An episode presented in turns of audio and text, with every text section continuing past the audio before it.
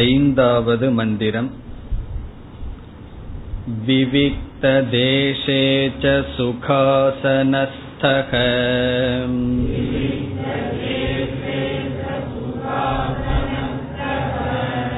शुचिः समग्रीव शिरशरीरः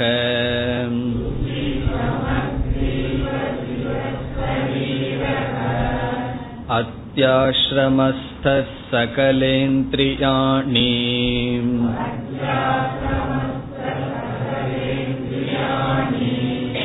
निरुध्य भक्त्या स्वगुरुं प्रणम्य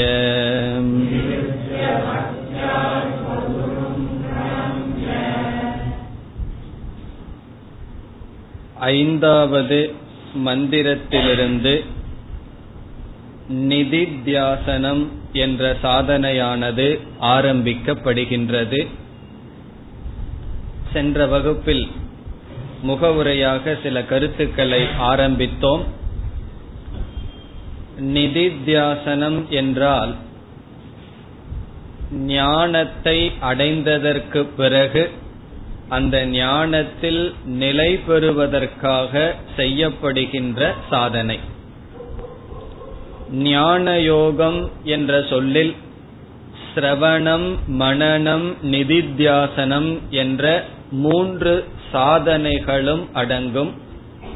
இந்த மூன்று சாதனைகளையும் சேர்த்து ஞான யோகம் என்று சொல்கின்றோம். இதில் படிப்படியாகத்தான் இவைகள் அமைகின்றது. முதலில் சிரவணம் என்கின்ற சாதனையை ஒரு சாதகன் செய்ய வேண்டும். அதை தொடர்ந்து மனநம் சம்பவிக்கும். சில சமயங்களில் சிரவண மனநம் சேர்ந்து நடக்கும். பிறகு மூன்றாவதான சாதனை நிதித்தியாசனம் என்கின்ற சாதனை. சிரவணம் என்ற சாதனையில் சாஸ்திரம் என்னை பற்றி என்ன சொல்கின்றது? இறைவனை பற்றி என்ன பேசுகின்றது? எனக்கும் இறைவனுக்கும் உள்ள சம்பந்தம் என்ன? இந்த ஞானத்தை அடைகின்றோம். சாஸ்திரத்தை கேட்டு சாஸ்திரத்தினுடைய தாத்பரியத்தை மைய கருத்தை புரிந்து கொள்வது சிரவணம். சிரவணம் நடந்ததற்கு பிறகு என்னை பற்றி ஒரு புதிதான அறிவு எனக்கு இருக்கும். மனநம் என்றால் இந்த அறிவில் ஏதாவது சந்தேகம் இருந்தால் அதை நீக்குவது மனநம். இந்த சிரவண மனநம் சாதனையை தொடர்ந்து வருவது நிதித்தியாசனம். இதை பொதுவாக தியானம் என்றும் சொல்லலாம். தியானம் என்ற சொல் நிதித்தியாசனத்தையும் குறிக்கும் வேறு விதமான தியானங்களையும் குறிக்கும் உபாசனை ஜபம் முதலியவைகளையும் குறிக்கும். ஆகவே தியானம் அல்லது நிதித்தியாசனம் என்பது இறுதியாக வருகின்ற சாதனை. ஆனால் இந்த உபனிஷத்தில் என்ன நடந்தது? முதலில் ஸ்ரத்தா பக்தி தியான யோகாத் அவேகி என்று அந்த பிரம்மத்தை சிரவண மனன நிதித்தியாசனத்தில் அறிய வேண்டும் என்று சொல்லி பிறகு எவைகளினால் அடைய முடியாது?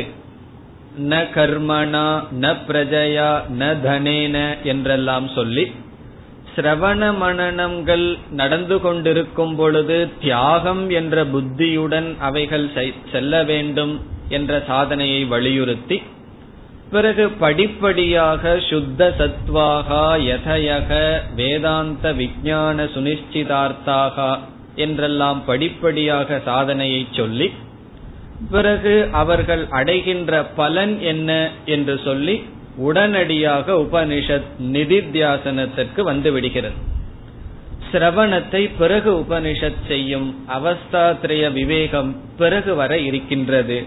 ஆகவே உபனிஷத் நிதித்தியாசனத்தில் ஆரம்பித்து சிரவணத்தில் சென்று மீண்டும் நிதித்தியாசனத்தை சொல்லி முடிக்க இருக்கின்றது.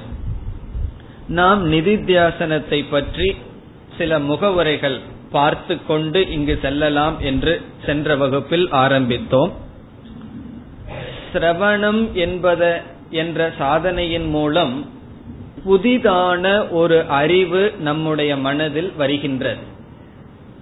அதற்கு எதை உதாரணமாக சொல்லலாம் என்றால் நாம் உணவு உட்கொள்வதை உதாரணமாக சொல்லலாம். நாம் உணவை உட்கொள்கின்றோம் புதிதான ஒரு பொருள் நம்முடைய உடலுக்குள் சென்று விடுகிறது. பிறகு அந்த உணவானது ஜீர்ணிப்பதற்காக சாதாரணமாக நாம் என்ன செய்வோம்? நாம் ஒரு காரியத்தையும் செய்வதில்லை. இயற்கையாகவே அந்த உணவானது நம்முடன் ஒன்றாக மாறிவிடுகின்றது. அதனால் தானே உடலுக்கு அன்னமயம் என்றே பெயர். அன்னமயம் என்றால் அன்ன விகாரம் நாம் உட்கொண்ட உணவினுடைய விகாரம் சொரூபமே உடலாக இருக்கின்றது நம்முடைய உதாரணத்தில் உணவை உட்கொள்கின்றோம் அந்த சாதனையோடு நின்று விடுகின்றது செரிப்பதற்கு நாம் ஒன்றும் செய்வதில்லை அது இயற்கையாகவே நடக்கின்றது ஆனால் இந்த மாடு முதலிய ஜீவராசிகள் உணவை உட்கொள்கின்றது. அதோடு நின்று விடுவதில்லை. அது உட்கொள்ளும் உணவு நேரடியாக செரிப்பதற்கு வாய்ப்பில்லை. ஆகவே என்ன செய்கின்றது? ஓர் இடத்தில் அமர்ந்து அது முதல் இறப்பை அதுக்கு பல இறப்பைகள் இருக்கின்றது. முதல் இறப்பைக்கு செல்லும் அதை மீண்டும் அது கொண்டு வரும் அது நன்கு அசை போடும் பிறகு அது உள்ளே தள்ளும். அப்பொழுதுதான் அந்த உணவானது தன்மயமாகின்றது அல்லது நன்கு செரிக்கின்றது. நம்முடைய இந்த நிதித்தியாசன விஷயத்தில் உதாரணம் மாடு உணவு உட்கொள்வது போல. நம்ம உணவு உட்கொள்வது உதாரணமாக எடுக்க வேண்டாம். மாடானது உணவை தள்ளி பிறகு அதையே எடுத்துக்கொண்டு அசை போட்டு எப்படி உள்ளே தல்கின்றதோ அப்படி அசை போடுவதுதான் நிதித்தியாசனம். சாப்பிடுவது என்பது சிரவணம். புதிதான ஒரு கருத்து உள்ளே போகின்றது.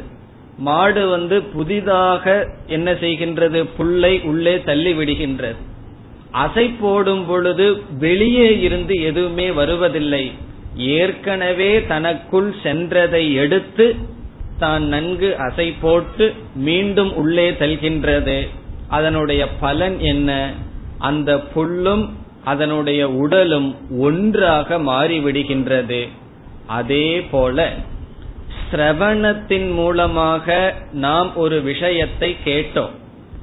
அந்த அறிவு தனியாக நிற்கின்றது நம்முடைய வாழ்க்கை தனியாக நிற்கின்றது. கேட்ட மாத்திரத்தில் நம்முடைய வாழ்க்கை மாறிவிடுவது கிடையாது. சாஸ்திரம் என்ன சொல்கின்றது? நம்மை பார்த்து நீ திருப்தி சொரூபமானவன். பூர்ணமானவன் சாந்தமானவன் என்று சொல்கின்றது. இதை கேட்பதற்கு முன் நான் சாந்தமாக இல்லை சம்சாரியாக இருந்தேன். இதை கேட்ட உடனே அந்த சம்சாரமானது நிவிருத்தி ஆகாத அனுபவத்தை நாம் பார்க்கின்றோம். இதற்கு முன் நாம் சம்சாரியாக இருந்து கொண்டு அதிலேயே சந்தோஷித்து இருந்தோம். அதனுடைய பொருள் நமக்குள் கோபம் வர இருக்கலாம் பொறாமை இருக்கலாம் பலவிதமான பலகீனங்கள் காம குரோத லோபம் எல்லாம் இருந்தால் அதை நாம் பொருட்படுத்த மாட்டோம். சில பேர் சில தவறான குணங்களை எல்லாம் பெருமையாக சொல்லுவார்கள். ஒருவருக்கு வந்து மற்றவர்களை பழிவாங்கும் எண்ணம் இருந்தால் அவர்கள் சொல்லுவார்கள் நான் நினைத்தால் என்ன வேண்டுமானாலும் செய்து விடுவேன். நான் பழி வாங்கி விடுவேன் என்றெல்லாம் பெருமை பேசுபவர்கள் உண்டு. தான் ஒரு பெரிய கோபக்காரன் என்று அதை பெருமையாக சொல்பவர்களெல்லாம் உண்டு. ஆகவே எவைகளெல்லாம் நம்மையே நாசம் பண்ணுகின்றதோ சம்சாரமாக இருக்கின்றதோ அவைகளோடு நாம் திருப்தியாகவே இருந்து வந்தோம். இந்த சிரவணம் உள்ளே சென்றவுடன் என்ன ஆகிவிட்டது? என்னுடைய சொரூபம் இது அல்ல நான் இப்படி இருக்க கூடாது இந்த அறிவின்படி என்னுடைய வாழ்க்கை இருக்க வேண்டும். என்று அறிவானது போதிக்கின்றது. சிரவணத்திற்கு முன்னாடி அறிவிலும் குறை மனதிலும் குறை. சிரவணம் நடந்தவுடன் அறிவு திருந்தி விட்டது ஆனால் மனமானது அந்த குறைகளுடனேயே இருக்கின்றது. அந்த சூழ்நிலையில் ஒரு சாதகன் நிதித்தியாசனத்தினுடைய தேவையை உணர்கின்றான். இந்த நிதித்தியாசனம் நான் செய்ய வேண்டும் என்று யார் உணர்வார்கள்? யாருக்கு சிரவணம் நடந்து விட்டதோ அவர்கள் இயற்கையாகவே நிதித்தியாசனத்தினுடைய தேவையை உணர்வார்கள். அவர்களிடம் போய் சொல்லிட்டு இருக்க வேண்டிய அவசியம் இல்லை நீ நிதித்தியாசனம் செய்தாக வேண்டும். சிரவணமே நடக்காத ஒருவரிடம் நிதித்தியாசனம் செய் என்றால் அந்த நிதித்தியாசனத்தினுடைய அதாவது தியானத்தினுடைய வேல்யூ அவர்களுக்கு தெரியாது செய்யவும் முடியாது. ஆகவே சிரவணத்தின் மூலமாக அறிவில் ஒரு தெளிவு வந்துவிட்டது. நான் யார் நான் எப்படிப்பட்டவனாக இருக்க வேண்டும் எப்படி என்னை நான் நடத்த வேண்டும் என்ற ஞானம் வந்து விட்டது ஆனால் அதற்கு மனமானது ஒத்துழைக்கவில்லை. அதாவது நாம் உட்கொள்கின்ற உணவு நேரடியாக பிரயத்தனம் இல்லாமல் செரிப்பது போல் அறிவானது மனதுடன் சேர்ந்து செரிப்பதில்லை. அறிவு வந்தவுடன் தண்ணியில் இருக்கின்ற எண்ணெயை போல அது கலக்காமல் மாறி இருக்கின்றது மனதுடன் வேறுபட்டு இருக்கின்றது. இப்பொழுது அது ஏன் என்று நாம் பார்க்க வேண்டும். ஒரு அறிவை நாம் அடைகின்றோம். அந்த அறிவுக்கும் மனதிற்கும் வேறுபாடு இருக்கின்றது. அந்த அறிவுப்படி மனதானது செயல்படுவதில்லை. அறிவு அறிவாக இருந்து மனம் தன்னுடைய போக்கில் இருந்து கொண்டு இருக்கின்றது. முதலில் அறிவுக்கு தெரியாமல் தன்னுடைய போக்கில் இருந்தது. அறிவு வந்ததற்கு பிறகும் அது தன்னுடைய சுவாவத்தை விடுவதில்லை. அதாவது நேரடியாக கலப்பதில்லை. அறிவு வந்தவுடன் அது நம்முடன் நேரடியாக ஏன் கலப்பதில்லை என்று பார்க்க வேண்டும். இதையெல்லாம் நாம் புரிந்து கொண்டால்தான் நிதித்தியாசனத்தினுடைய ரோல் நிதித்தியாசனத்தினுடைய தேவை நமக்கு நன்கு விளங்கும். ஒரு சாதனையினுடைய தேவை விளங்கினால் அந்த சாதனையை நாம் நிச்சயமாக பின்பற்றுவோம். நம்முடைய மனமானது விதவிதமான வேல்யூஸ் விதவிதமான பண்புகளுடன் குணங்களுடன் வாழ்ந்து வருகின்றது. இப்ப சிலருடைய மனம் சீக்கிரமாக கோபப்படுதல் சிலருடைய மனம் மற்றவர்களுக்கு பகிர்ந்து கொள்ளாமல் லோபத்துடன் இருப்பது சிலருடைய மனம் மற்றவர்களுக்கு பகிர்ந்து கொள்ளுதல் இயற்கையாக இருப்பது இப்படி ஒவ்வொருவருடைய மனமும் ஒவ்வொரு விதமான பர்சனாலிட்டி ஒவ்வொரு விதமாக அது அமைக்கப்பட்டு இருக்கின்றது. இவைகளெல்லாம் எப்படி நமக்கு வந்தது என்றால் அபியாசத்தினாலும் நமக்கு ஏற்கனவே இருக்கின்ற சம்ஸ்காரத்தினாலும் அல்லது பாப புண்ணியத்தினுடைய அடிப்படையில் நம்முடைய மனமானது ஒரு விதமான உருவத்தை எடுத்து இருக்கின்றது. எப்படி நம்மளுடைய ஸ்தூல சரீரத்துக்குன்னு ஒரு பர்சனாலிட்டி இருக்கோ இப்ப எத்தனை மனிதர்கள் இருக்கிறார்களோ அவ்வளவு விதமான ஸ்தூல சரீரம். இப்ப நம்ம எல்லாம் பார்த்தால் மனிதர்கள்னு அடையாளம் கண்டுபிடிக்கலாம். அதே சமயத்தில் வேறுபாடும் இருக்கின்றது. இப்ப எல்லாமே ஒரே மாதிரி இருந்தாங்கன்னு வச்சுக்கோ எப்படி கண்டுபிடிக்கிறது? மனிதர்கள்ங்கிற வேறுபாடு இருக்கின்றது ஒற்றுமை இருக்கின்றது வேறுபாடும் இருக்கின்றது. அதே போல எவ்வளவு ஸ்தூல சரீரமோ அவ்வளவு மனம் இருக்கின்றது.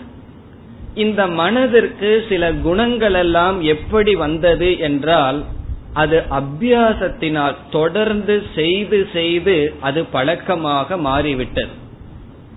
நல்லதோ கெட்டதோ ஒன்றை பல காலம் தொடர்ந்து செய்தால் அது நம்முடைய சுவாவமாக மாறிவிடும். அதுதான் மனதினுடைய இயற்கை. அது நல்ல விஷயமா இருக்கலாம் கெட்ட விஷயமா இருக்கலாம். புகைப்பிடித்தல் முதலியதெல்லாம் எடுத்த உடனே ஒருவன் வந்து அடிமையாகி விடுவதில்லை. அதே போல மது முதலிய பழக்கங்கள். அதை தொடர்ந்து கொஞ்ச நாள் செய்து வர வர என்னாகி விடுகின்றது. அது அவனுடைய குணமாக அவனுடைய வாழ்க்கையின் ஒரு அங்கமாக மாறிவிடுகிறது. அப்படி மாற்றப்பட்ட மனம் என்ன செய்து கொண்டிருக்கின்றது? இந்த உலகத்தில் வாழ்ந்து கொண்டு இருக்கின்றது. இப்ப நம்முடைய மனம் எப்படி உருவாக்கப்பட்டது? சம்ஸ்காரத்தினாலும் அபியாசத்தினாலும் உருவாக்கப்பட்டது. அந்த உருவாக்கப்பட்ட மனதை மாற்ற வேண்டும் என்றால் வெறும் ஒரு அறிவு மட்டும் மனதை மாற்றிவிடாது.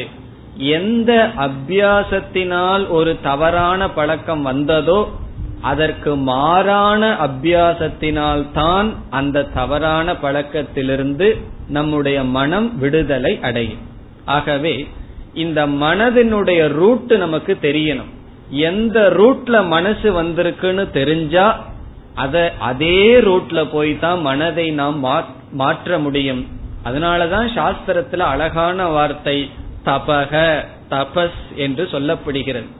தபஸ்னு சொன்னா உருக்குதல் அப்படின்னு பொருள். நம்முடைய மனம் வந்து ஒரு ஷேப்பில் இருக்கு. அந்த ஷேப் எப்படி இருக்கு? ஒரு உருவம். அது குரோதம் லோபம் இப்படிப்பட்ட ஷேப்பில் இருக்கு. இந்த தபத்தில் என்ன செய்கின்றோம்? அப்படிப்பட்ட பழக்கங்களை எல்லாம் நாம் உருக்கி விடுகின்றோம். அதை பயிற்சியினால் தான் செய்ய முடியும். ஆகவே மனம் எப்படி செயல்படும் என்றால் நாம் அதை எப்படி பயிற்சி கொடுக்கின்றோமோ பழக்குகின்றோமோ அப்படித்தான் மனமானது செயல்படும். இந்த மனமானது ஞானத்தை அடைவதற்கு முன் எப்படிப்பட்ட பயிற்சியில் ஈடுபட்டு விட்டதுன்னு பார்ப்போம். இனி நம்ம அப்படியே வேதாந்தத்திற்கு வருகின்றோம். உதாரணத்தை விட்டுவிட்டு. நான் யார் அல்லது ஆத்மா என்றால் என்ன என்ற அறிவுக்கு முன் இந்த அறியாமையின் விளைவாக ஸ்தூல சரீரம் சூக்ம சரீரம் நம்முடைய இந்திரியங்கள் இப்படி இந்த ஐந்து கோஷங்கள் நாம படிச்சிருக்கோம். அன்னமய பிராணமய மனோமயம். இந்த ஐந்து கோஷத்தில் ஏதாவது ஒரு கோஷத்தில் நான் என்கின்ற அபிமானத்துடனே மனது பல காலங்களாக வாழ்ந்து வந்திருக்கின்றது. ஒரு நேரத்துல ஸ்தூல சரீரத்துல அபிமானம் இருக்கும். பிறகு திடீர்னு பிராணனுக்கு அதி அபிமானம் வந்துவிடும். பிறகு மனதுக்கு அபிமானம் புத்திக்கு அபிமானம் பிறகு காரண சரீரத்திற்கு அபிமானம். இவ்விதம் நான் நான் என்று சொல்லும் பொழுது இந்த நான் என்ற சொல் ஏதாவது ஒரு கோஷத்தில் இருந்துதான் பழகி இருக்கின்றது. இது இந்த ஜென்மத்தில் மட்டுமல்ல எல்லா ஜென்மங்களிலும் ஞானத்தை அடையாத காரணத்தினால் நமக்கு ஜென்மங்கள் இருந்து கொண்டு வருகின்றது. அப்படி எத்தனையோ கோடான கோடி ஜென்மங்களில் இந்த அனாத்மாவையே நான் நான் என்று சொல்லி மனமானது பழகிவிட்டது. அது மட்டுமல்ல இந்த நான் என்கின்ற ஒன்றை திருப்திப்படுத்த வேண்டும். என்னை நான் திருப்திப்படுத்த வேண்டும் என்றால் நாம் என்ன உபாயத்தை கையாளுகின்றோம்? என்னை நான் திருப்திப்படுத்த வேண்டும் என்றால் எனக்கு அந்நியமான பொருளை மாற்றிக்கொண்டே இருக்கின்றோம். நம்முடைய உடல்ல இருக்கின்ற ஏதாவது குறைய வச்சு நமக்கு திருப்தி இல்லைன்னா உடலை ஏதாவது ஒன்றை மாற்றுவோம். பிறகு பிராணன் அதே போல் மனம். பிறகு வெளி விஷயங்கள் மற்றவர்களுடைய குணம் சூழ்நிலைகள் இவைகளை மாற்றுவதன் மூலம் எனக்கு திருப்தி என்றுதான் அபியாசம் செய்து வந்திருக்கின்றோம். நம்ம சிந்தித்து பார்த்தால் தெரியும் என்ன நான் திருப்தி படுத்துறதுக்கு நான் வாழ்க்கையில இதுவரைக்கும் என்னென்ன செஞ்சிருக்கேன். என்னை நான் திருப்திப்படுத்துவதற்கு மற்றவர்களை திட்டியிருக்கின்றேன். மற்றவர்களுடைய குணம் மாற வேண்டும் என்று எதிர்பார்த்து வீடு மாத்துறதோ அப்படி எல்லா காரியமும் நம்ம எதுக்கு செய்யறோம் என்னை நான் திருப்திப்படுத்துவதற்காக. இதத்தான் நம்ம வந்து அபியாசமா செய்து வந்துள்ளோம். சாஸ்திரம் சிரவணத்துல என்ன சொல்கின்றது? நீ ஆன ஆத்மா என்றுமே திருப்தி சொரூபமானவன். பூர்ணஸ்வரூபமானவன் அதுவும் ஒரு நிபந்தனையோடு சொல்லவில்லை. இவைகளெல்லாம் நல்லா இருக்கும் பொழுது நீ பூர்ணமானவன். உன்னை சுற்றி இருக்கின்ற சூழ்நிலைகள் மாறும் பொழுது நீ அப்படி இல்லை என்று சொல்லவில்லை. உன்னுடைய ஸ்தூல சரீரம் ஆரோக்கியமா இருக்கும் பொழுது நீ பூர்ணமானவன். அப்படி சொல்லல. எல்லா காலத்திலும் நான் என்ற சொல்லினுடைய பொருள் பூர்ணமானவன். உன்னை திருப்திப்படுத்துவதற்கு எந்த மாற்றமும் அவசியம் இல்லை. எதையும் நீ மாற்ற வேண்டாம். எந்த சூழ்நிலையையும் நீ மாற்ற வேண்டிய அவசியமில்லை. நீ சுவாவமாக இயற்கையாக பூர்ணமானவன் என்று சொல்கிறது இது என்ன? சிரவணத்துல வந்த ஞானம். ஆனால் நாம் அனுபவத்துல என்னத்தை செஞ்சிட்டு இருக்கோம் அனுபவத்தில் என்னை திருப்திப்படுத்திக் கொள்வதற்கு ஐந்து கோஷத்தையும் வெளி விஷயத்தையும் மாற்றிக்கொண்டே வந்துள்ளோம். அது மட்டுமல்ல இந்த ஐந்து கோஷத்துல ஏதோ ஒரு இடத்துலதான் நான்கிற சொல் அமர்ந்து பழகிருக்கு அது வந்து புதிதாக இந்த ஐந்து கோஷத்தையும் விட்டு பூர்ணமான அந்த நான் என்ற ஆசனத்தில் அந்த நான் என்பது அமர்ந்தே பழகவில்லை. அது புதிதாக வந்த ஞானம். என்னைக்குமே புதிதா ஒண்ணு வந்தா அதுல இருந்து பழகிறதுக்கே கொஞ்ச நாள் ஆகும். சாமிஜி ஒரு உதாரணம் சொல்லுவார்கள். ரொம்ப ஏழையா ஒருத்தன் இருக்கான். அவனுக்கு திடீர்னு கோடான கோடி பணம் வந்துடுதுன்னு வச்சுக்கோ. அவன் வீட்டுல ஒரு பெரிய சோஃபா வாங்கி போட்டான்னு சொன்னா அதுல வந்து ரிலாக்ஸ்டா உட்கார தெரியாதான். ஒரு மூளையில தான் அப்போ உட்கார்ந்துட்டு இருப்பான். காரணம் என்ன? அவ்வளவு பெரிய ஆசனத்துல அவன் உட்கார்ந்தே பழகல. ஏதோ ஒரு சின்ன தென்னையில உட்கார்ந்துட்டு பழகிய பழகியவன் வீட்டு குடிசையில தென்னையில இப்படி உட்கார்ந்துட்டு இருப்பானோ அப்படித்தான் அந்த சோஃபாவில் உட்கார்ந்து இருப்பான் அதை வந்து ஓன பண்றதுக்கு அதை முழுமையாக தன்னுடைய சொரூபமாக அனுபவிக்கிறதுக்கு தெரியாது. கொஞ்ச நாள் அபியாசம் பண்ணா அதுக்கப்புறம் வந்துடும் அதே போல புதிதான ஒரு ஆசனம் இந்த நான்கரை உட்கார்ந்திருக்க வேண்டிய இடம் என்ன? பூர்ணமானவன் ஞான சொரூபமானவன் சத் சொரூபமானவன் ஒரு பஞ்ச கோஷத்தை போல ஒரு பொருள் அல்ல. ஒரு தூய்மையான அந்த அறிவு அந்த அறிவில் நான்கிற புத்தி இருக்கணும். இவைகளெல்லாம் மிக ஸ்தூலமானது. ஈஸியா அமர்ந்துடலாம் ஆகவே இந்த மனமானது அந்த அறிவில் அறிவை அடைந்தாலும் அந்த அறிவில் இருந்து பழகவில்லை. இந்த பஞ்ச கோஷத்தில் தான் இருந்து விட்டது. ஆகவே இந்த நிதித்தியாசனம்ங்கிற சாதனை என்ன? ஏற்கனவே அடைந்த அறிவில் நான் என்ற சொல்லுக்கு பொருள் இந்த கோஷம் அல்ல. என்னை திருப்திப்படுத்துவதற்கு எந்த சூழ்நிலையும் எந்த மாற்றமும் வேண்டாம்.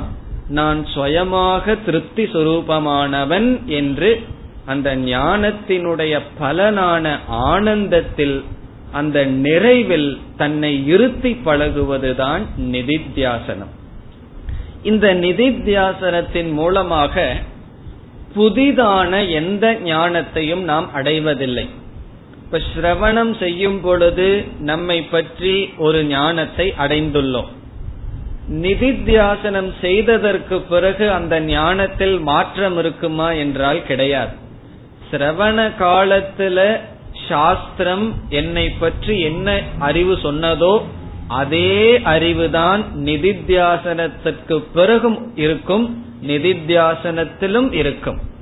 புதிதான அறிவு கிடையாது. பிறகு இனி ஒரு கருத்து நிதித்தியாசனம் என்ற சாதனை புதிதான ஒரு அனுபவத்திற்கும் அல்ல. இப்பொழுது நான் ஆத்மாவை அனுபவிக்கவில்லை. அனாத்மாவான பஞ்ச கோஷங்களை அனுபவித்து வருகின்றேன். தியானம் என்கின்ற நிதித்தியாசனத்தில் ஆத்ம அனுபவத்தை நான் அடைய வேண்டும். அதற்கும் நிதித்தியாசனம் அல்ல. அது புதிதான அனுபவம் அல்ல. ஒவ்வொரு அனுபவத்திலும் கவனமாக இருத்தல். ஒவ்வொரு அனுபவத்திலும் நான் வீழாமல் இருப்பதுதான் நிதித்தியாசனம். ஆகவே நிதித்தியாசனத்தில் புதிய ஞானமும் வராது. புதிய அனுபவத்திற்காகவும் நிதித்தியாசனம் அல்ல. நிதித்தியாசனம் என்பது நம்மை பற்றி நாம் அடைந்த அறிவில் இருந்து பழகுதல்.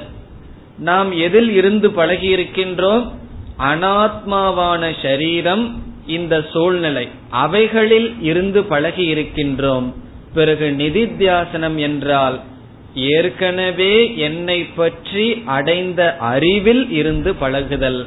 அப்ப நம்முடைய ஆசனம் என்ன? இப்ப நான்கிற சொல் எந்த இடத்துல அமரணும்?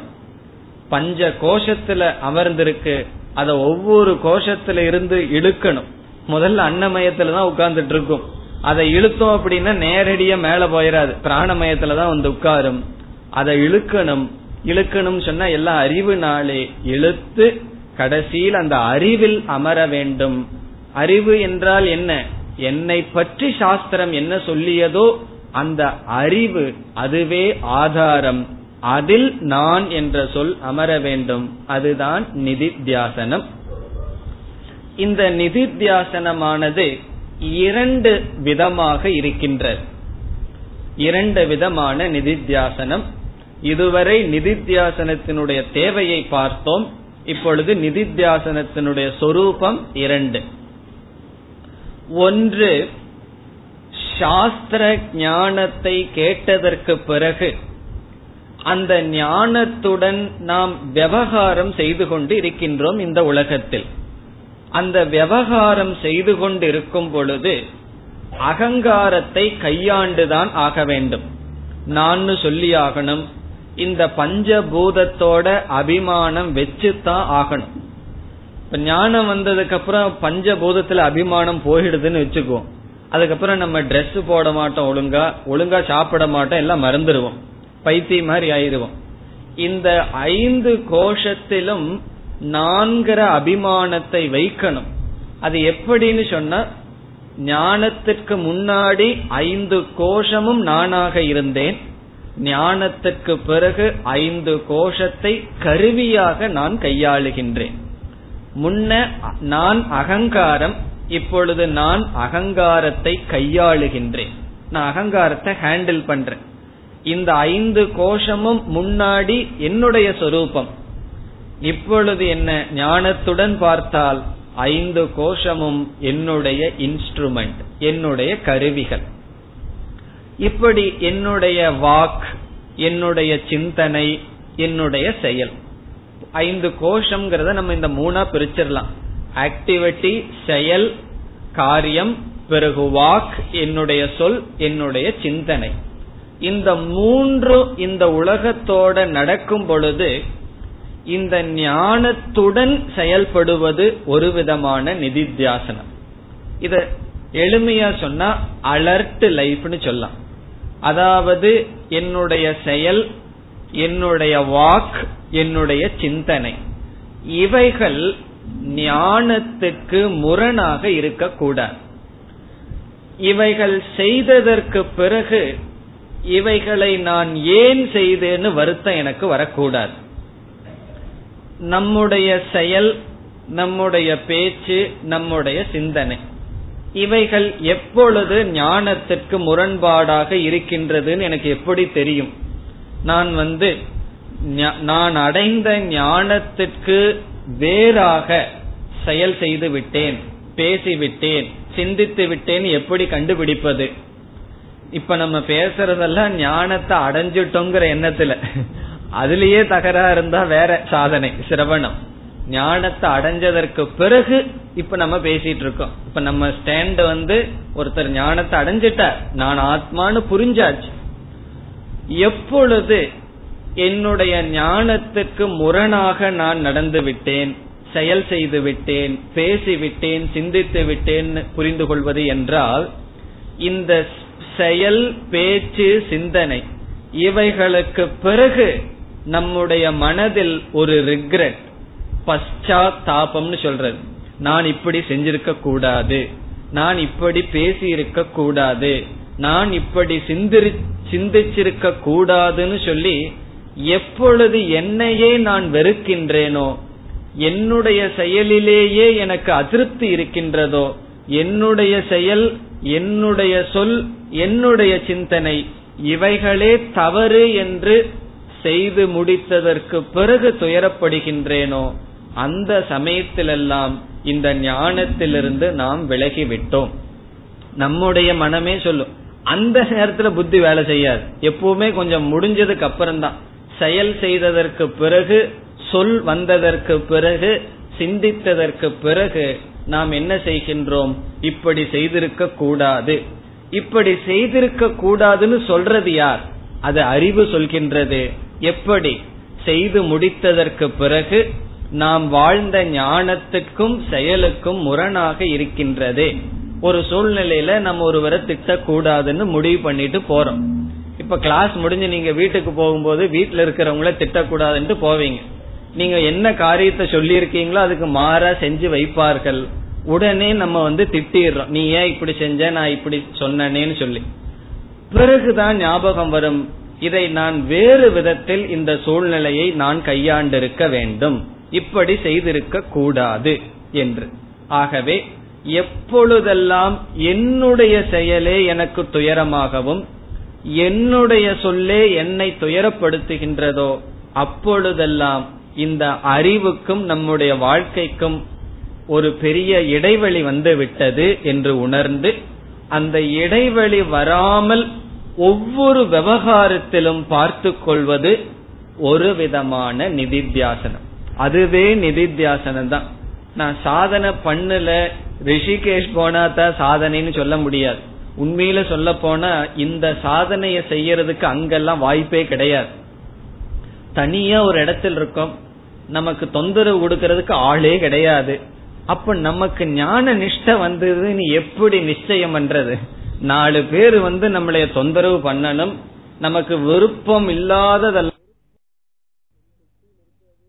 சிட்டியில் இருக்கிறதே ஒரு பெரிய சாதனை தான் என்ன சாதனை? நமக்கு எவ்வளவு தூரம் ஞானம் உள்ள போயிருக்குன்னு சோதனை பண்றதுக்கு இவைகள் எல்லாம் சூழ்நிலை. இல்லைன்னா நம்ம கஷ்டப்பட்டு இப்ப ரிஷிகேஷ்ல தனியா ஒருத்தர் உட்கார்ந்துட்டு இருக்காருன்னு வச்சுக்கோ அவரு கோபம் வருதா இல்லையான்னு அவருக்கே தெரியாது. எனக்குள்ள கோபம் போயிடுதா? அல்லது கோபம் இன்னும் ஒளிஞ்சிட்டு இருக்கான்னு தெரியாது. இருபது வருஷத்துக்கு அப்புறம் ஒரு நாள் மெட்ராஸ் வர்றார். நாலு நாள் இங்க சுத்துறார். அப்புறம் உள்ள இருக்கிறதெல்லாம் அது அப்படியே வெளியே வர ஆரம்பிச்சிடும்.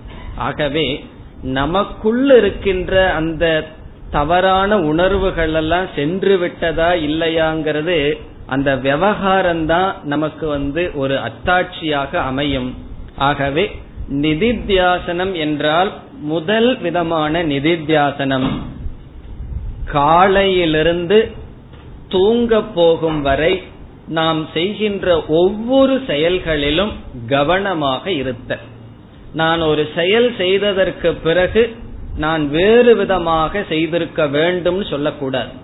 ஒரு சொல் சொல்லியதற்கு பிறகு நான் வேறு சொல்லை பயன்படுத்தி இருக்கலாம் என்று சொல்லி இருக்க கூடாது அதை நினைக்கும் போது எனக்கு ஞாபகம் வர்றதெல்லாம் ஆஞ்சநேயருடைய சொல்லுதான்.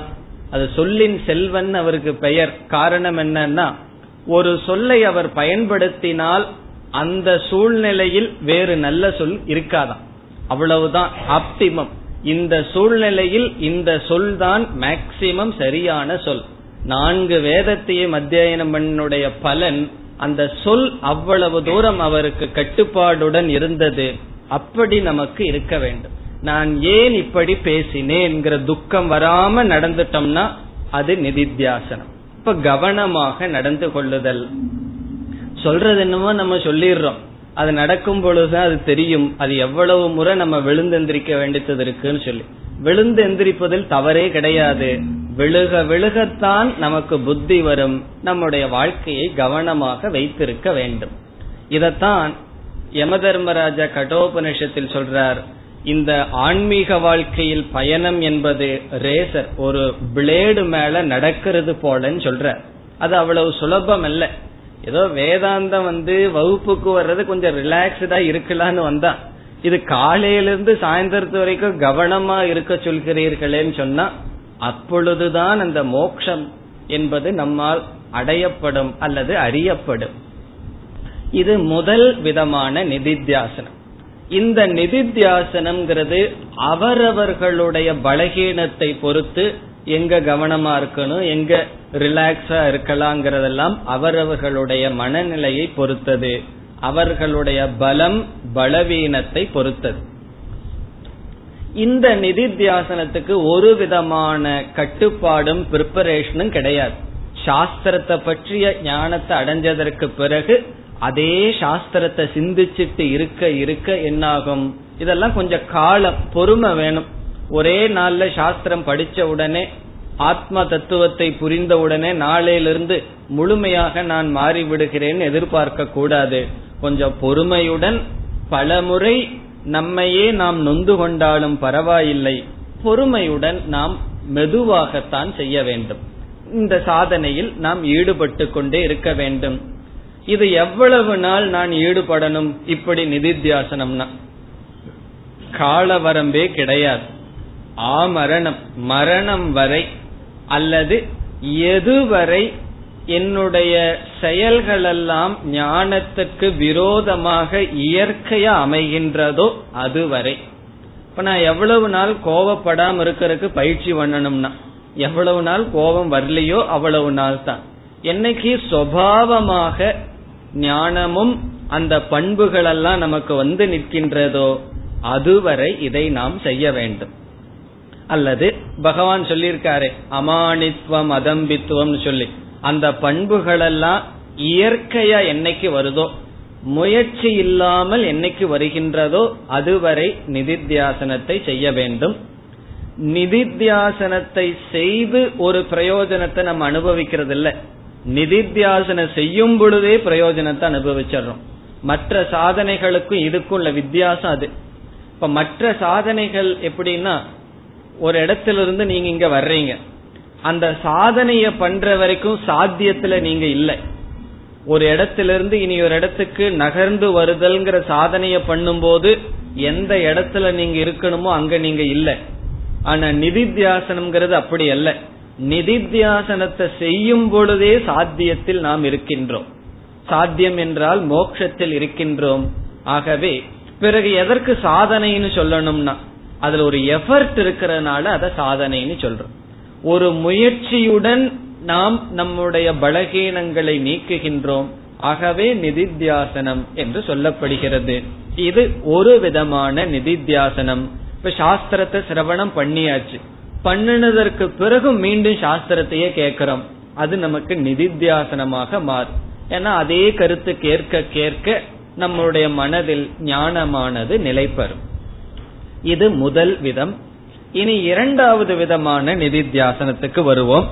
இப்ப இவ்வளவு நேரம் முதல் விதம்னு சொன்னா முதல் விதம் என்ன அப்படின்னு ஒரு சுருக்கமா சொல்லணும். என்ன சொல்வது? முதல் விதமான நிதித்தியாசனம் என்றால் என்ன? வாழ்க்கையில் ஒவ்வொரு செயலிலும் கவனமாக இருத்தல். இந்த ஞானத்துக்கு முரண்பாடு இல்லாமல் செயல் செய்தல் பேசுதல் சிந்தித்தல். இப்ப காய வாங் மன கிரியா காயத்தினால் வாக்கினால் மனதினால் வருகின்ற கிரியா ஞான அவிருத்தேன. ஞானத்துக்கு விருத்தமில்லாமல் அமைவதுதான் முதல் விதமான நிதித்தியாசனம். இது நம்முடைய வாழ்க்கை. காலையில பல்லு விளக்குறது முதல் கொண்டு சில பேர் அதை கொஞ்சம் நேரம் கழிச்சு செய்வார்கள். அது ஆரம்பத்துல செய்ய வேண்டிய காரியம் அது. அதிலிருந்து இரவு தூங்க போற வரைக்கும் நாம் செய்கின்ற எல்லா செயலும் நிதித்தியாசனம் தான் எனக்கு நிதித்தியாசனம் பண்றதுக்கு நேரம் இல்லைன்னு சொல்லக்கூடாது. சிரவணம் பண்றதுக்கு நேரம் இல்லைன்னு சொல்லலாம். அதுக்கு தனியான காலத்தை ஒதுக்கணும். வீட்லயே கிடைக்காது. இந்த காலத்துல டேப் ரிகார்ட்ல கிடைச்சிட்டு இருக்கும் அல்லது இங்க வரணும். அல்லது வீட்டுல தனி காலத்தை நம்ம ஒதுக்கணும். இந்த சிரவன் நிதித்தியாசனத்துக்கு அப்படி இல்லை. நம்முடைய வாழ்க்கையே நிதித்தியாசனம்.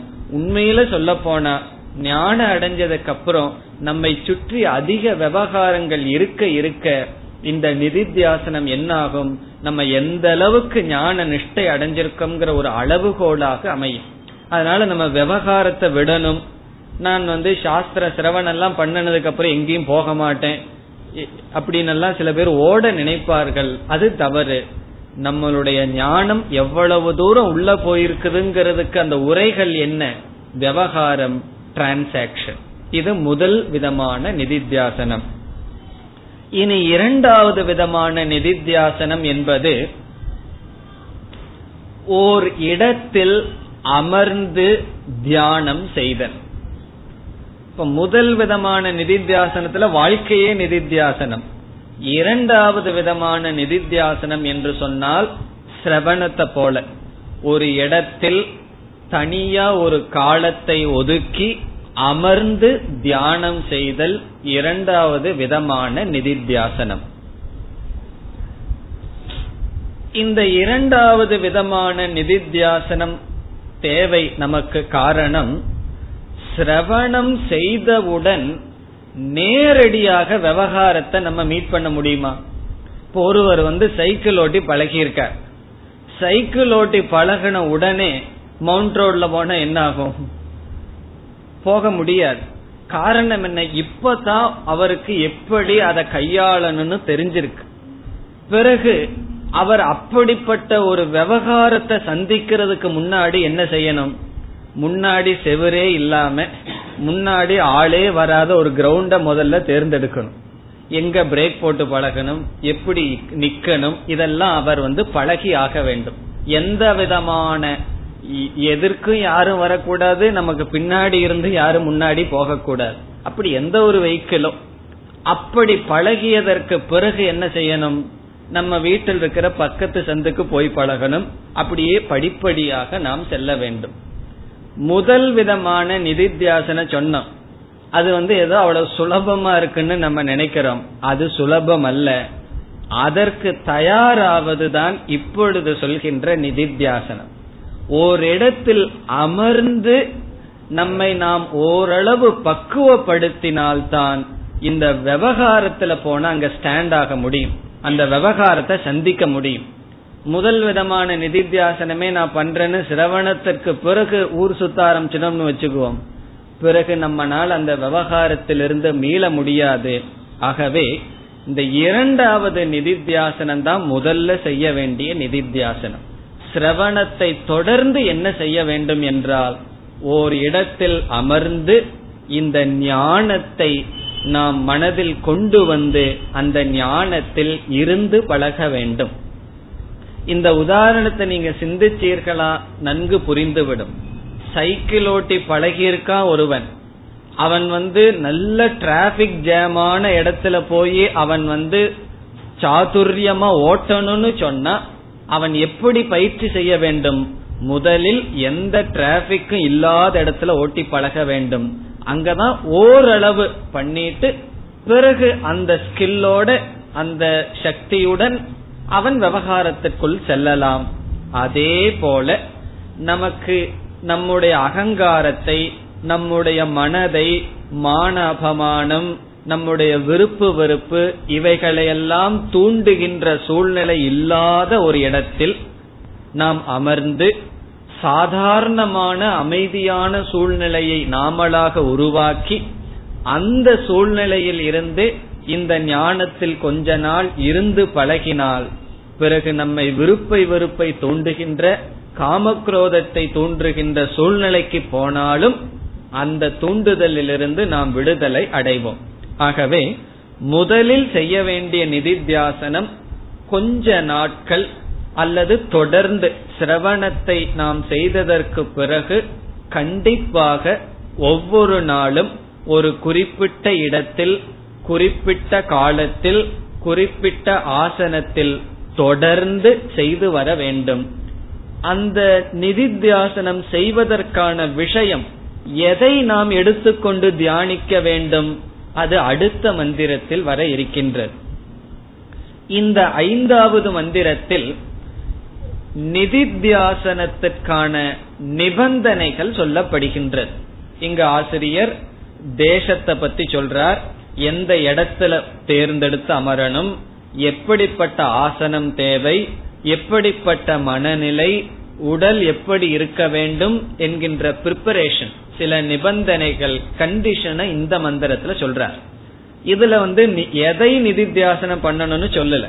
அடுத்த மந்திரத்தில் ஆசிரியர் என்ன செய்வார்? அப்படி அமர்ந்ததற்கு பிறகு நீ எடுத்துக்கொள்ள வேண்டிய விஷயம் என்ன? எதை எடுத்துக்கொண்டு நிதித்தியாசனம் செய்ய வேண்டும்? எப்படி நிதித்தியாசனம் செய்ய வேண்டும்னு சொல்லுவார். இதற்கு முன் உபாசனை தியானம் என்ற ஒரு சாதனையில் நாம் என்ன பார்த்திருக்கின்றோம்? இறைவனுடைய ஒரு நாமத்தை எடுத்துக்கொண்டு ஜபம் செய்ய வேண்டும். இறைவனுடைய உருவத்தை எடுத்துக்கொண்டும் நாமத்தை எடுத்துக்கொண்டும் ஜபம் செய்ய வேண்டும்னு பார்த்திருக்கோம். அதை பற்றி பிறகு பார்க்க இருக்கின்றோம். அடுத்ததுக்கு அடுத்த மந்திரத்தில் இந்த உபாசனையை பற்றியும் சிந்திப்போம். ஆகவே நிதித்தியாசனம் என்ற இரண்டாவது விதத்தில் சிரவணத்தை போல தனி காலம் தனி நேரம் தனி இடம் நாம் ஒதுக்கி அந்த நிதித்தியாசனம் செய்ய வேண்டும். எப்படி செய்யணுங்கிறது இரண்டாவது அடுத்த மந்திரம் ஆறாவது மந்திரம் என்னென்ன ஏற்பாடுகள் செய்யணும் அதை இங்க சொல்றார். இப்பொழுது நாம் மந்திரத்திற்குள் செல்வோம். என்னென்ன ஏற்பாடுகள் நாம் செய்ய வேண்டும்? இரண்டாவது விதமான நிதித்தியாசனத்தில் முதல் நிபந்தனை விவிக்த தேசே. தேசே என்றால் இடத்தில். எப்படிப்பட்ட இடத்தில் அமர வேண்டும்? விவிக்த தேசே. விவிக்த என்றால் தனியான. தனியான என்றால் மக்கள் இல்லாத இடத்தில் தனிமையான இடத்தில் விவிக்த தேசங்கிறதுக்கு டிரான்ஸ்லேஷன் தனிமையான இடத்தில். இந்த மந்திரத்தில் சில நிபந்தனைகள் வருகின்றது. முதல் நிபந்தனை தேசத்தை பற்றி சொல்லப்படுகிறது. இவைகளெல்லாம் பகவத்கீதையில் ஆறாவது அத்தியாயத்தில் பகவான் சொன்ன அந்தரங்க சாதனைன்னு நம்ம பார்த்த கருத்து. அது ஞாபகம் இருக்காவிட்டால் பரவாயில்லை. இப்பொழுதும் நாம் அதை ஞாபகப்படுத்தி கொண்டு பார்ப்போம். இப்ப முதலில் தேசம் படிப்படியா பார்ப்போம். என்னென்ன நிபந்தனைகள் எதற்கு நிதித்தியாசனம் செய்வதற்கு? இப்ப நம்ம எந்த இடத்தில் இருக்கோம்னா நிதித்தியாசனத்தில் இல்ல.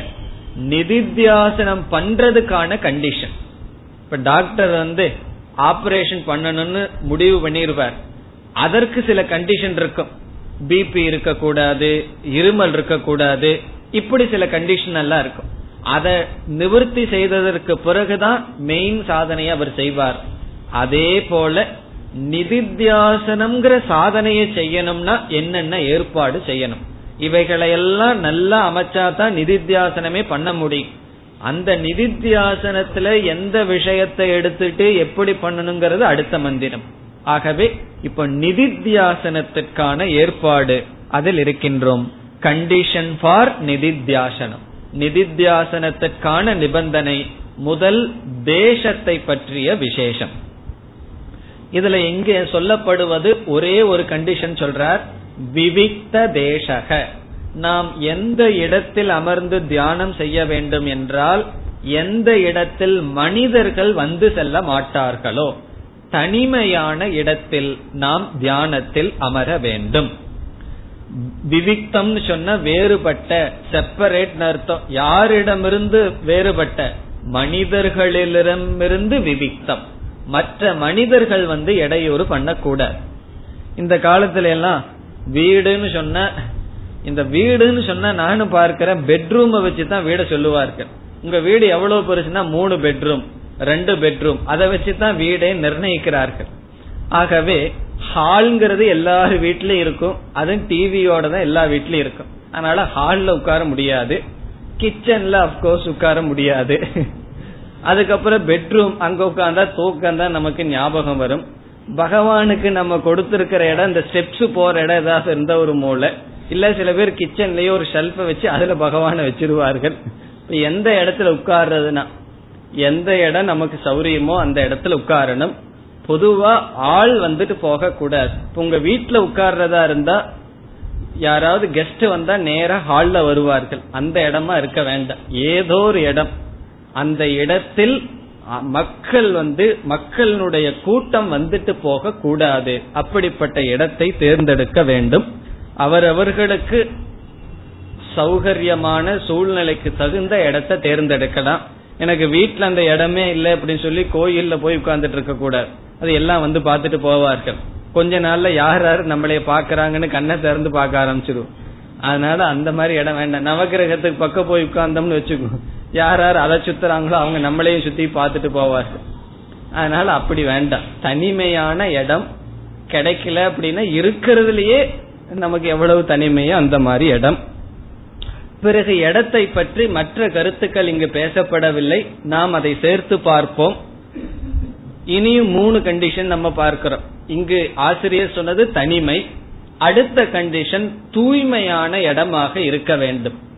நம்ம வந்து யாருமே வரமாட்டாங்கன்னு பாத்ரூம்ல போய் உட்கார்ந்துட்டு இருக்க கூடாது. தூய்மையான இடமாக இருக்க வேண்டும். தனிமையாகவும் இருக்க வேண்டும். தூய்மையாகவும் இருக்க வேண்டும். தூய்மைன்னு சொன்னா ரெண்டு விதமான தூய்மை இருக்கு.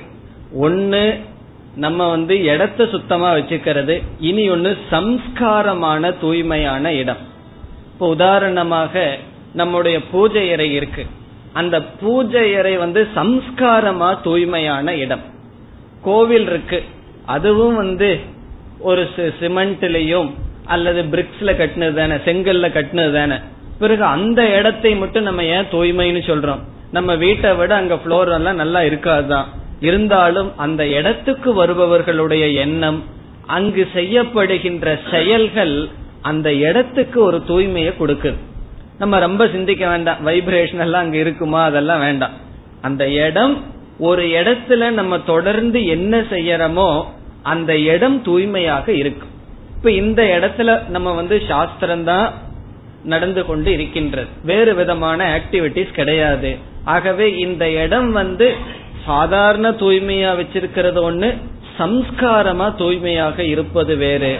அப்படிப்பட்ட தூய்மையான இடம் அது பூஜை அறைக்கு பக்கமோ அல்லது நம்மளே அப்படி ஒரு இடத்தை உருவாக்கணும். என்னைக்குமே நம்மளுடைய மனதை பொறுத்துதான் வீடு. நம்மளுடைய மனம் மாறிட்டா வீடே ஆசிரமமாக மாறிவிடும். அந்த சம்ஸ்காரம் நமக்கு தேவை. அது சுச்சிகி அதை ஆசிரியர் இங்க சொல்றார். அதை இடத்திலையும் நம்ம சேர்த்திக்கணும். இனி மூன்றாவது நாம் உட்கார்ந்திருக்கின்ற அந்த ஸ்தலமானது சமமாக இருக்க வேண்டும். இதெல்லாம் பகவான் கீதையில சொன்ன கருத்து தான் சமமான ஸ்தலமாக இருக்க வேண்டும். அது ஏற்ற இறக்கமாக இருக்கக்கூடாது. அது ஆசனத்திலையும் சேர்த்தி கொள்ளலாம். நான்காவது பயரகித ஸ்தானம். அந்த இடத்துல பயம் நமக்கு இருக்கக்கூடாது தனிமையான இடத்துக்கு போறேன்னு சொல்லி சுடுகாட்டுல போய் உட்கார்ந்தோம்னு வச்சுக்குவோம் அது நல்லதுதான். கொஞ்சம் வைராக்கியம் எல்லாம் வரும். ஆனா கொஞ்சம் பயம் வந்து விடும். அல்லது நான் போய் குகையில உட்கார்ந்துருக்கிறேன்னு சொல்லி உட்கார்ந்தோம்னா பயம் நமக்கு வரக்கூடாது. பாம்பு வந்துருமா? அல்லது தேல் வந்து கொட்டிடுமா? அப்படிப்பட்ட பயம் இருக்கக்கூடாது. இது வந்து குறிப்பா வனத்தில் இருப்பவர்கள் ஒரு ஆசிரமத்தை அமைக்கிறாங்கன்னு சொன்னா அவர்கள் தியானம் பண்ணும் பொழுது எந்த விதமான மிருகங்கள்லிருந்து நமக்கு வந்து ஆபத்து இல்லைங்கிற சூழ்நிலையில அவர்கள் அமைய அமைக்க வேண்டும். இப்ப தனிமையான இடத்துக்கு போறோம்னு சொல்லி நமக்கு பயத்தை கொடுக்கற இடத்துல போய் உட்கார்ந்துட்டு இருக்க கூடாது. காரணம் என்ன? மனசு ரொம்ப ரிலாக்ஸ்டா இருக்கணும். இந்த நிதித்தியாசனம் பண்ணணும்னு சொன்னா நாம போய் ஒரு இடத்துல உட்கார்ந்தோம்னா அந்த இடத்த மறக்கிற மாதிரி இருக்கணும். அதுக்கு தான் ஒரு நல்ல செருப்பு என்னன்னு சொன்னா அதை நீங்க தொட்டீங்கன்னு சொன்னா அதை மறந்துடணும் அது ஒவ்வொரு ஸ்டெப்பும் உங்களுக்கு ஞாபகப்படுத்த கூடாது நான் இருக்கிறேன் இருக்கிறேன்னு அது கடிச்சிட்டு இருந்தா அது நல்ல செருப்பு அல்ல இப்போ ஒரு இங்கிலீஷ் ப்ராவர்பே இருக்கு. நல்ல ஷூ என்னன்னு சொன்னா அதை நம்ம போட்டா அதை நம்ம மறந்துடணும் அதே போல நல்ல தேசம்னு சொன்னா அந்த இடத்துல அந்த இடத்த நம்ம மறக்கணும். நம்ம எங்கெங்கயோ போகணும்னு எல்லாம் விரும்புவோம். அதெல்லாம் எதுக்கு தெரியுமோ? அங்க போனா அங்க நம் அந்த இடத்த நம்ம மறக்கிறது இப்ப நம்ம வீட்டுல உட்காந்தா வீட்டை மறக்க முடியல. அதனால ஆசிரமத்துக்கு போறோம். அங்க போய் என்ன செய்யறோம்? அங்கேயும் கண்ணை மூடி அந்த சூழ்நிலைய மறக்கணும். அந்த தேசம் என்னன்னு சொன்னா எங்க அமர்றமோ அந்த இடத்த நம்ம மறந்துடணும். அதெல்லாம் அடுத்தது வரப்போகுது. அந்த மனதில பத்தி பேசும்போது வர இருக்கின்றது. ஆகவே பயத்தை உண்டு செய்கின்ற இடமாக இருக்கக்கூடாது. மற்றவர்களுடைய ரூம்ல போய் உட்கார்ந்துட்டு இருக்க கூடாது. இப்ப அவங்க வந்துருவாங்கன்னு பயம் வந்துடும் அதனால நமக்குன்னு இருக்கிற இடத்துலதான் நாம் அமர வேண்டும். அந்த இடத்துல வேற யாரும் உரிமை கொண்டாடிட்டு இருக்க கூடாது. அதே சமயத்துல வனம் இந்த மாதிரி இடத்துக்கு போனோம்னாலும் மிருகங்களினாலும் பூச்சிகளினாலும் பயமில்லாத இடத்தை தேர்ந்தெடுக்க வேண்டும். இதெல்லாம் சுத்தமான இடம்ங்கிறதுலயே வருகின்றது. ஆகவே இது போல அவரவர்களுக்கு ஏற்ற தகுந்த சூழ்நிலையான இடத்தை தேர்ந்தெடுக்க வேண்டும். இது முதல் நிபந்தனை. இரண்டாவது என்ன? சுகாசனஸ்தக. இரண்டாவதாக ஆசனத்திற்கு வருகின்றார். ஆசனஸ்தக என்றால் ஆசனத்தில் அமர்ந்தவன். ஸ்தக என்றால் அமர்ந்தவன். ஆசனத்தில் அமர்ந்தவன். நாம எப்படிப்பட்ட ஆசனத்தில் அமர வேண்டும்? ஆசனம் என்ற சொல்லுக்கு இரண்டு பொருள். ஒன்று நாம எது மேல உட்கார்றோமோ அதற்கு ஆசனம். நம்ம எப்படி உட்கார்றோமோ அதுவும் ஆசனம். இந்த பத்மாசனம் எல்லாம் சொல்வார்கள் அல்லவா? நம்ம எப்படி அமர்கின்றோமோ அதற்கும் ஆசனம் அமர்தலுக்கும் ஆசனம் நாம எதன் மேல் அமர்கின்றோமோ அதற்கும் ஆசனம் என்று பெயர். இங்கு சுகாசனஸ்தகங்கிறது நம்ம உடலினுடைய அமைப்பை சொல்றார் ஆசிரியர். ரொம்ப தெளிவா சொல்லிட்டார். நாம எப்படிப்பட்ட ஆசனத்தில் உட்காரணும்னா சுகம் ஆசனம். எது நமக்கு கம்ஃபர்டபுளா இருக்கோ அதுதான் ஆசனம். வேற நிபந்தனைகள் எல்லாம் கிடையாது.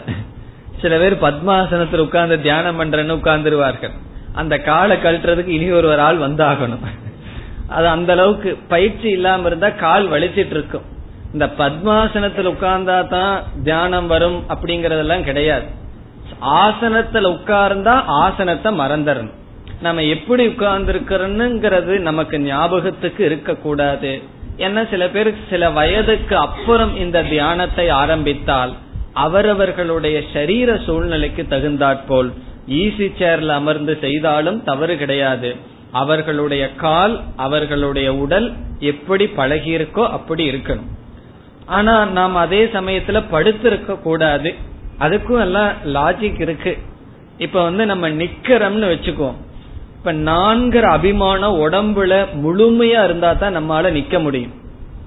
படுத்துட்டோம் அப்படின்னா நம்மளை முழுமையா ரிலாக்ஸ் பண்றோம். அமர்ந்திருக்கும் பொழுதுதான் பாதி. ஓரளவு உடம்புல கவனம் இருந்தா போதும். அதனாலதான் பஸ்ல பாக்கல உட்கார்ந்தே தூங்கி போவார்கள். அப்ப என்ன தலை தான் கீழே விழுகும். உடம்பு அப்படியே உட்கார்ந்துருக்கும். ஓரளவு நம்ம உடம்புல அபிமானம் இருந்தால் போதும். இந்த தியானம் செய்யும் பொழுது உடம்புல அபிமானம் வேணும். உடம்புல அபிமானம் இருந்தா தான் தூங்காம இருப்போம். அதிக அபிமானமும் இருக்கக்கூடாது.